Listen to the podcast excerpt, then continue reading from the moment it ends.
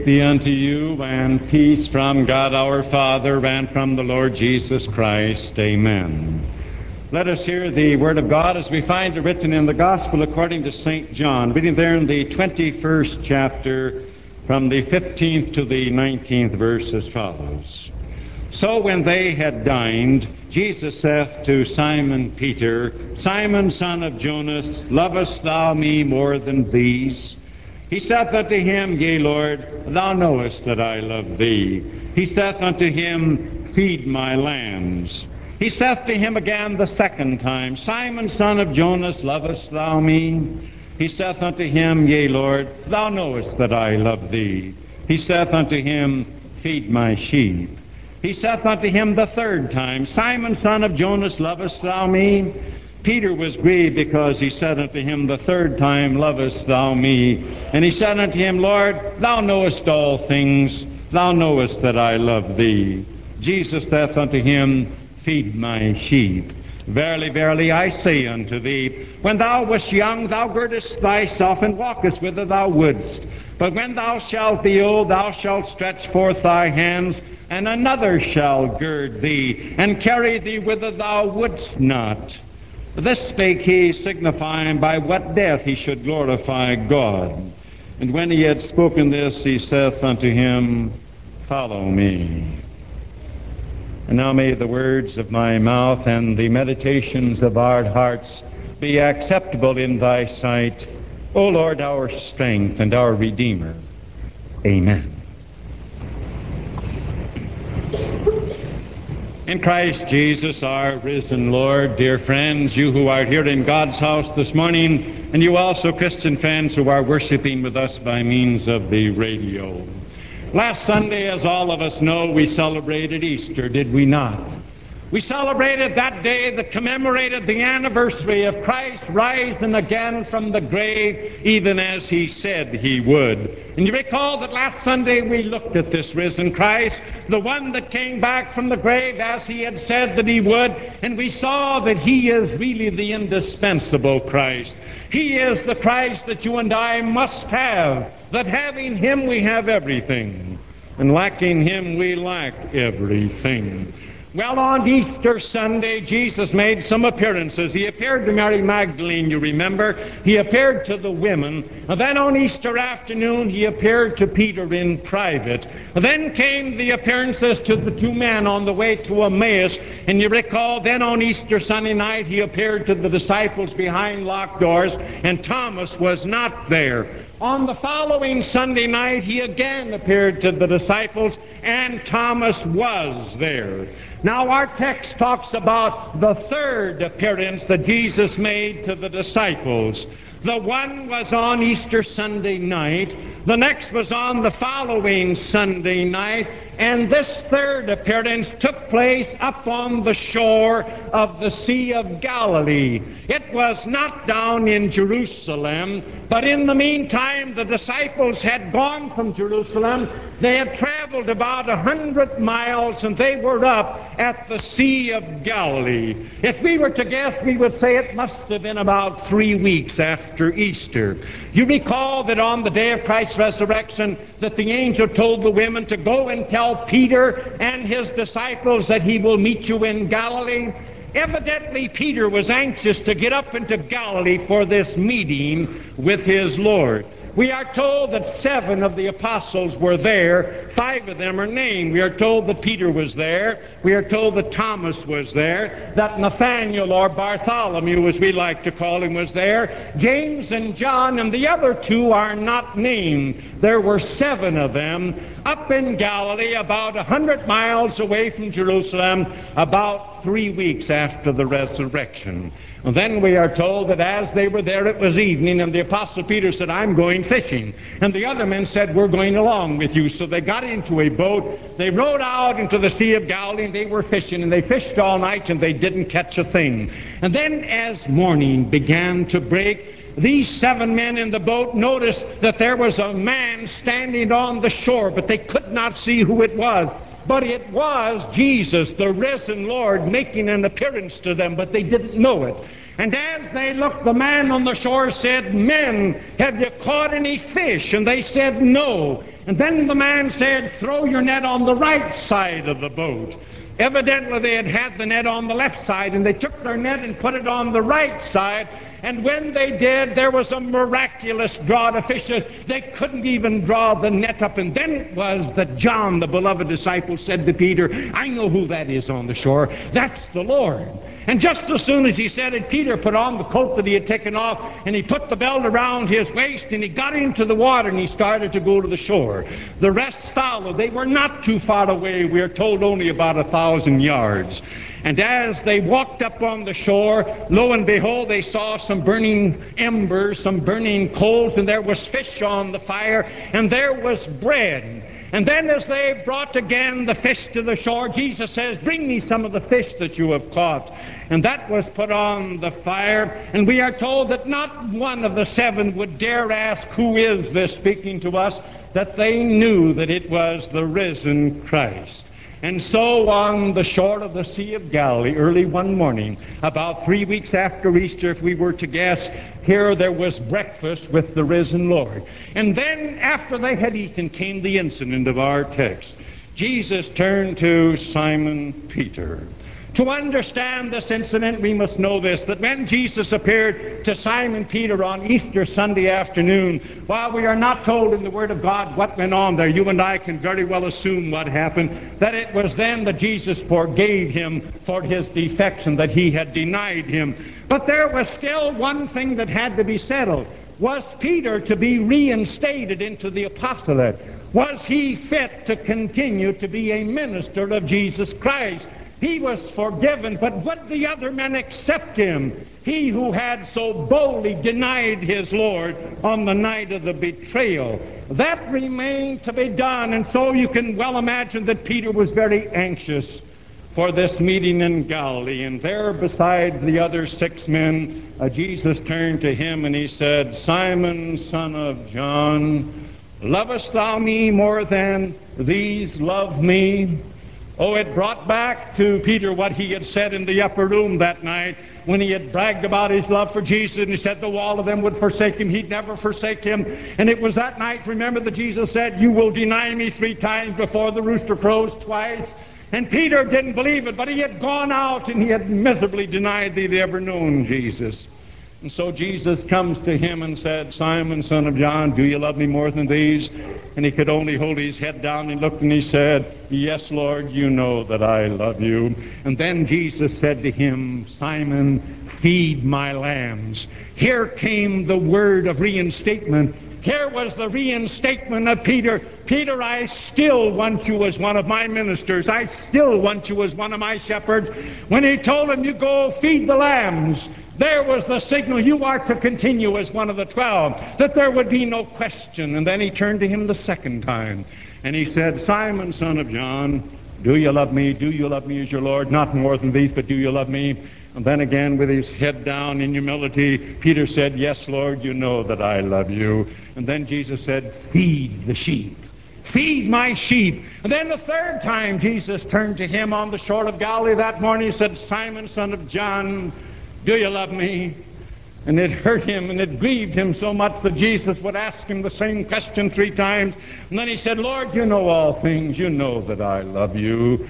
And then Jesus came back a third time, feed my sheep. The thing that we are interested in, in those words of reinstatement to Peter, when Jesus assured him that he was still one of the twelve and that he wanted him to be one of the twelve, three times Jesus said to him, feed feed. Feed. In other words, the word feed means to teach. Teach the lambs, teach the children, the young people. Feed the sheep, feed the adults, feed the sheep, feed the flock. Well, that's the interest this morning. You notice that the risen Christ had as his chief concern when he reinstated Peter that Peter should go out and he should teach, that he should instruct, that he should nourish in the Word of God. And as you and I stand this morning in spirit on the Sea of Galilee, and we hear those words from the risen Jesus, let us realize that the chief and the foremost and the prime concern in the living Christ for ministers is this, for shepherds, that they shall feed, feed, feed the flock, that they shall teach the flock. You and I may say, well, this thing of teaching, does it do any good? You know, sometimes we get a miserable idea about teaching the Word of God because preaching is just simply teaching the Word of God. This thing of feeding the flock, feeding the lambs, and feeding the sheep, we may say to ourselves, what good does it do? We may say, oh, it's nice to come to church on Sunday and to hear the minister preach and teach. But after all, isn't it a frustrating thing? Does it accomplish anything? Are there any results? that come with teaching, with feeding. Evidently, the risen Christ, when he made it the chief concern, when he reinstated Peter, evidently Jesus had the conviction that it was of prime importance that the flock be fed, that the flock be taught, that young and old be fed the Word of God, or he would not have reinstated Peter with those words. We may put a low estimate on teaching. We may say it doesn't do much good.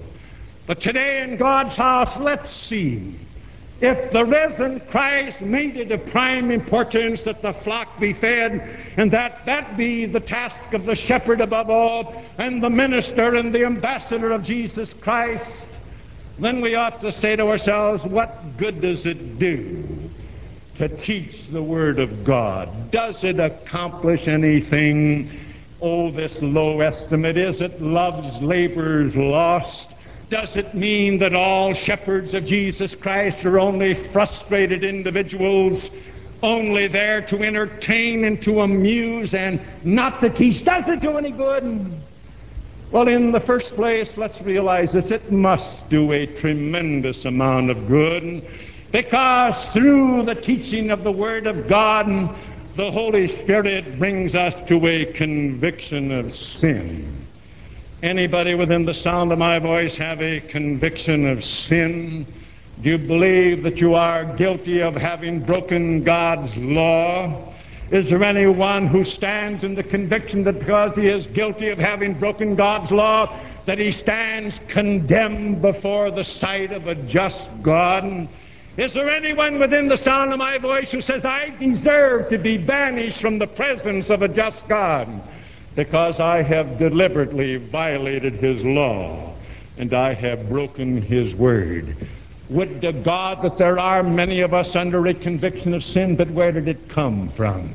It came from being taught, from being fed the Word of God. Because there's something about the Word of God that isn't true about any other word. Jesus one day put it this way. He said, My Word is spirit and my Word is life. He meant by that, my Word is spirit. The Holy Spirit works through the Word of God. And therefore, even those shepherds who are sinners shall bring it.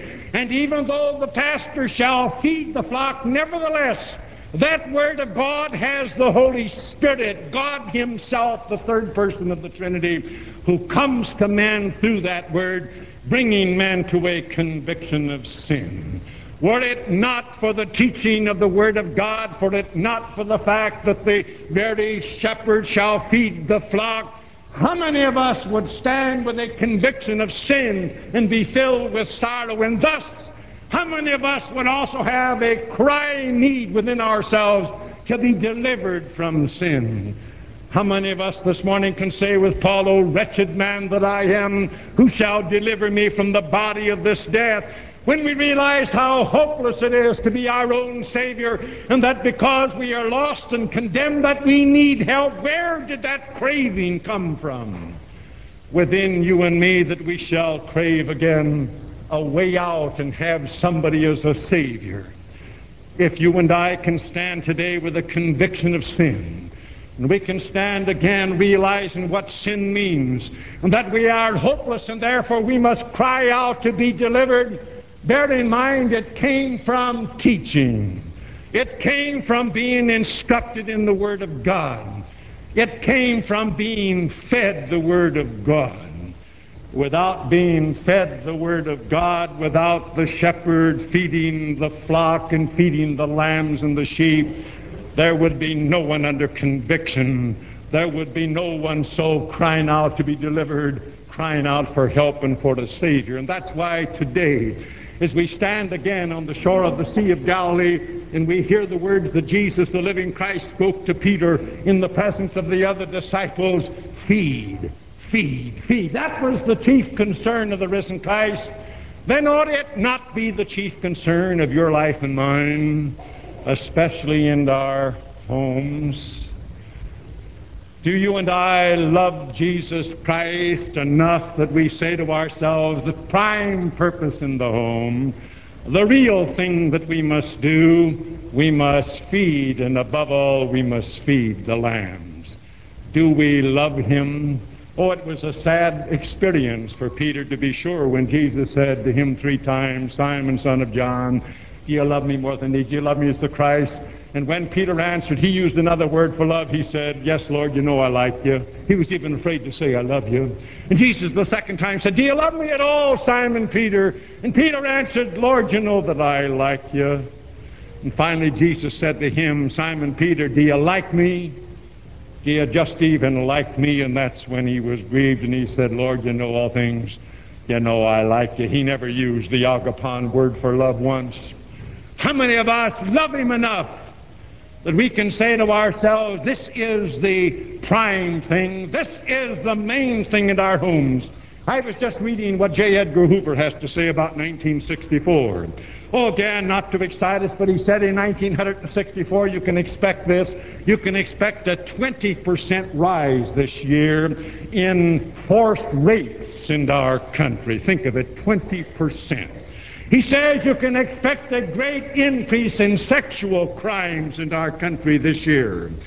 And then he says you can also expect a tremendous rise in child molestations by introverted and sex perverted adults. It isn't a very nice picture, is it? But if the risen Christ said, this is the thing, feed, feed, feed, then you and I love him enough that we might bring it into our own homes and stem the tide as regards our children. Oh, we put such a low estimate, do we not, on this thing of teaching. And we say, what good does it do? And we say, oh, what are the results? It, it doesn't do any good. Oh, you may amuse and it may entertain and it may again edify, but what good does it do? But nevertheless, when the risen Christ reinstated Peter into the apostolate, he said, feed, feed, feed the flock. Does it do any good? It must because, in the second place, know this, that through the teaching of the Word of God, the Holy Spirit brings us to a living faith in Jesus Christ. Anybody here in church this morning or on the radio who has a living faith in Jesus Christ? Anybody here who said, He is my Lord and my Savior, that I put my trust in Him for the forgiveness of sins, that I know that in Him and His shed blood, that I know that I am a saved soul? If so, where'd you get it? Again, you may say, I got it when I was baptized as a child, but nevertheless you would have lost it had you not been fed. Somewhere along the line you were fed. Somewhere along the line you were taught, you were instructed the Word of God. And when ambassadors and shepherds of Jesus Christ are to rightly divide the word of truth, they not only preach the law by which there is the knowledge of sin, but they preach the glorious gospel, the good news. They tell the story that again, God's Son came out of the ivory palaces into this world of sin. He was none other than God the Son from everlasting God himself. And born of the Virgin Mary, he took unto himself a human body and a human soul without sin. And he as the God-man went to Calvary's cross. And there on the cross on Good Friday, he bore the guilt and the punishment of the world's sin. And on Easter, he raised himself from the dead, assuring that God had accepted his sacrifice and that in him and his shed blood there is life and salvation for all men. And when that word is preached, even though by sinful shepherds and the flock is taught, the Holy Spirit that works through that word of God brings men to a living trust in Jesus. It is the gift of the Holy Spirit if you and I have come to trust Him. And therefore it does do something. Without the preaching of the Word of God, how shall they believe in Him, Paul says, of whom they haven't heard? And how shall they hear without a preacher? And that means that when we have been brought to a living faith through the Word of God in Christ as our Savior, that in Him we have the forgiveness of sins, we are delivered from hell and eternal life is ours. We talk about a saved soul. What do we mean? A saved soul is one that has the peace of forgiveness. He knows that in Christ Jesus his sins are forgiven, that God has blotted out the memory of his sins forever. He knows that the peace of God is his. The terror of hell is gone because he knows Christ bore the equal of an eternity in hell for him. The joy of heaven is his because he knows the righteousness of Jesus Christ that he earned on the cross is big enough even to save him. And yet isn't it strange when we talk about teaching, when we talk about feeding, we say, what good does it do? We put such a low estimate on it, and yet upon the very shore of the Sea of Galilee, when the risen Christ reinstated Peter, the very prime important thing was this, Peter, go out and feed the flock, feed the lamb, feed the sheep. And if that was the great concern of Jesus, ought it not be your concern and mine in your home and mine while it is still possible? How many of us cry out today and say it seems to be too late? How many of us say, what do you do? When you've got an 18 year old daughter that says, I won't do what you tell me to do. I'm 18 and I'll live my life as I please. And I'll do as I please and I will act as I please. What do you do? What do you do when you have a son that looks at you and says, I don't care what you say. I'm 18. I'm 21. I'll live my own life. I'll do as I please and it's none of your business. What do you do? What do you do? Oh, you don't use your fists. I would warn you, and I have, don't do it. Because one father thought that was the answer, and he prided himself in his physical ability. But when he looked at his son, he landed under the table when he woke up. You better watch out, bud. That son may be a lot stronger than you think. What do you do? Is it beyond the realm that if you and I have failed at home and our kids hate us and we hate them, is it beyond the realm of Christian possibility to get together and to apologize and to ask for forgiveness? Think of what Peter went through. Here was the draught of fishes. That morning, three years ago, he was up on the same sea and there was a miraculous draught of fishes the nets break that time, and Jesus said, I will make you fishers of men. That's when he was called to the apostle. And here again, another miraculous draught. And here he was out because he had defected the ranks. Then he walked up to the shore, and here again were coals burning. Don't you think it reminded him that when he was in the courtyard of Caiaphas, there were coals of fire that he had warmed his hands on the night when he betrayed? Was it too late? And yet Jesus reinstated him. I knew a Columbus policeman very well. He was as hard as tacks. He looked like Jack Dempsey, the Manassa Mauler, and he was as hard as Jack Dempsey ever thought of being. He could curse like nobody else could curse. It was, again, to stand. It was blasphemy from one end to the other. It was a man that never got along with his son. The home was a hell on earth. He had the red light district in Columbus, one of them, and he told me, as he told me his story, that he would walk the beat, and at a certain time during the night, he met the policeman on the adjoining beat, and they would talk. The other policeman happened to be a Christian. But the policeman that I'm talking about, when the other man talked to him about Christ, he laughed and he ridiculed him, and he thought it was the craziest thing that ever happened. Followed it up with cursings and blasphemy. He was hard. He was hard. And then there came a scrape one night, and his buddy policeman was killed. Then this hard-hearted policeman began to say to himself, suppose I had been killed, what about me? What would have happened? Then he began to think about it, and he went on home. He had a son that hated him. And the wife that said, what kind of a home is this? But he had the courage to sit down and to say, I failed, but we can start. And he started to go to church, and he came out to the seminary. And he wanted to take some religious courses. Used to study up in my room, and one day he said to me, Howlinson, would you come over to my house Friday night, to have Friday night and have supper with us? And I said, I'd be glad to, and I'll never forget that meal. I sat down, looked at me, he said, Would you ask the blessing? And I said, Yes. When I was finished, he looked at me and he says, I never thought the day had ever come that anybody'd say grace in this house. And his wife looked at me and the boy, and they said, You can't imagine what this place was like. This was hell. Now that Christ has come into this home, when again there were three people that had learned to love one another. Maybe it's hell in your house. And sometimes we wonder when we come to church, we wonder what's wrong with teaching. God forbid that any shepherd should ever stand in the pulpit and not teach, and it's a tremendous job. But let me tell you, no shepherd can do it alone. If things aren't right in your house and mine, it isn't going to do much good when you come here. Teaching is a tremendous thing. It taxes a man to the nth degree. Oh, if you've never done it, you don't know. This afternoon, if you want to do something, take 14 sheets of 8.5 by 11 paper, write on the top three words, feed, feed, feed.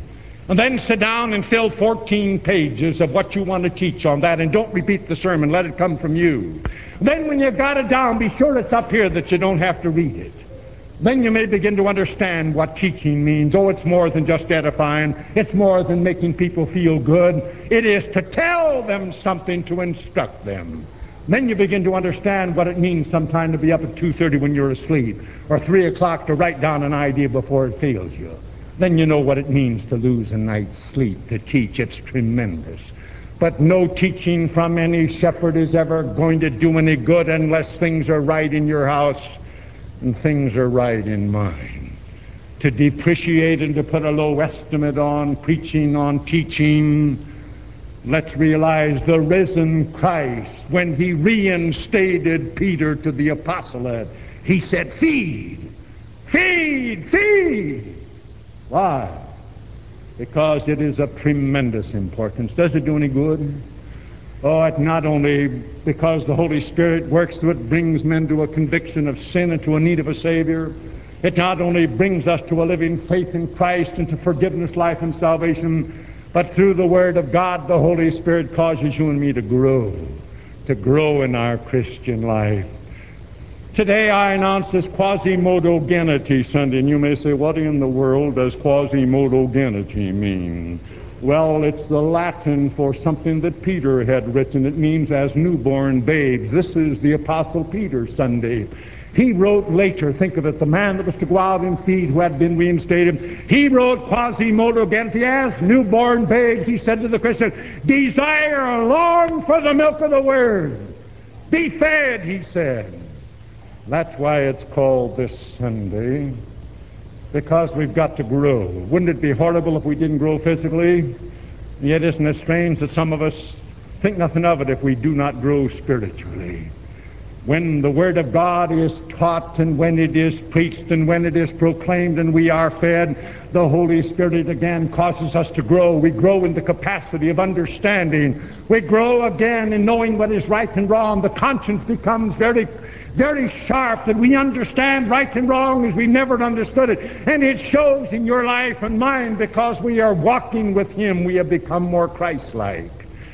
And thus again, as we grow through being fed the Word of God, lambs and sheep in the entire flock, we grow strong against temptation so that we can keep our faith to the very day of our death. We've got to have it on the day of our death and the temptations of life come.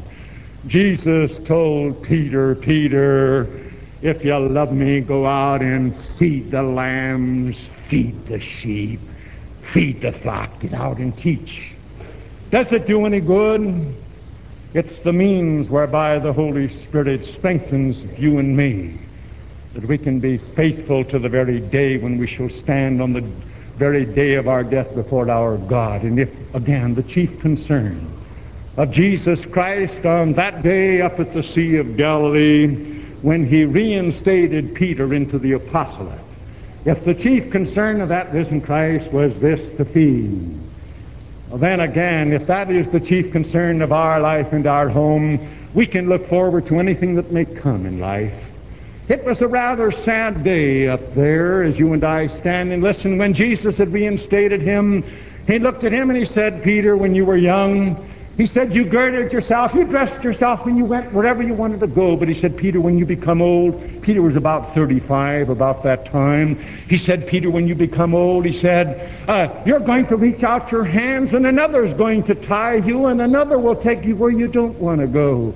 And John, who was writing these words, he wrote about the year 19. This had already taken place. John was telling us Jesus said this to indicate by what way he should die and glorify God. You see, Peter died a martyr's death. He lived to see the day when somebody did tie his hands and they did lead him where he didn't want to go. Oh, you remember the story when persecution had broken out, and tradition says that Peter was fleeing Rome, going down the Appian Way. Friends had told him to save his life. And as he was fleeing the city of Rome, he saw somebody coming again. He didn't quite recognize him. And as he came closer, he saw that it was the Lord. And he said to him, Quo vadis, Domine? Whither goest thou, Lord? And Jesus supposedly said to him, I'm going back to Rome to be crucified again. And Peter this time he didn't defect. Tradition says he turned around and walked back the Appian Way and came into the city of Rome and he was crucified. This time he said, Oh, don't crucify me like my Lord with my head up. Crucify me upside down. So they drove the nails into his feet up and his head down into his arms and he was crucified, so tradition says, upside down for his Lord, the man that was reinstated, the man that went out and he fed the flock and he fed them and he fed them.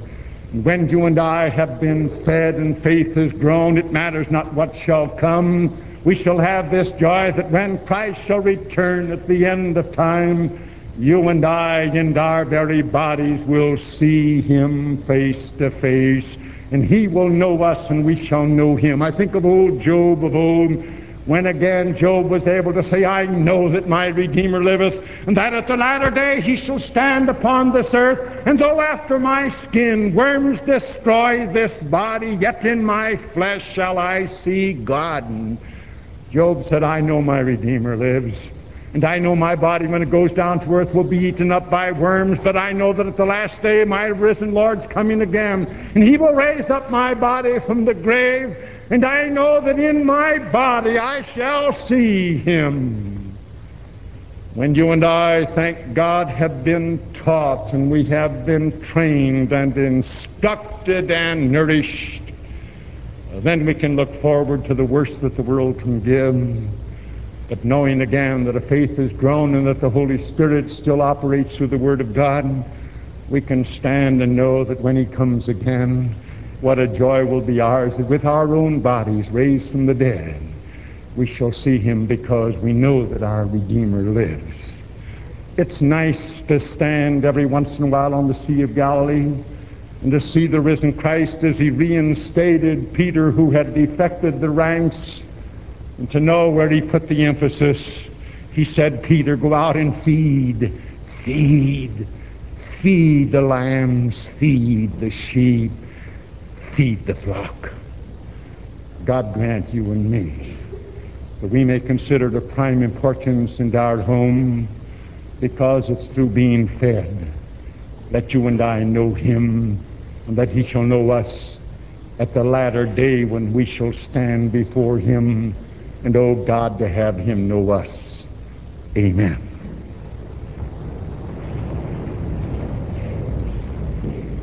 The peace of God, which passeth all human understanding, keep and unite your hearts and minds in Christ Jesus unto life everlasting.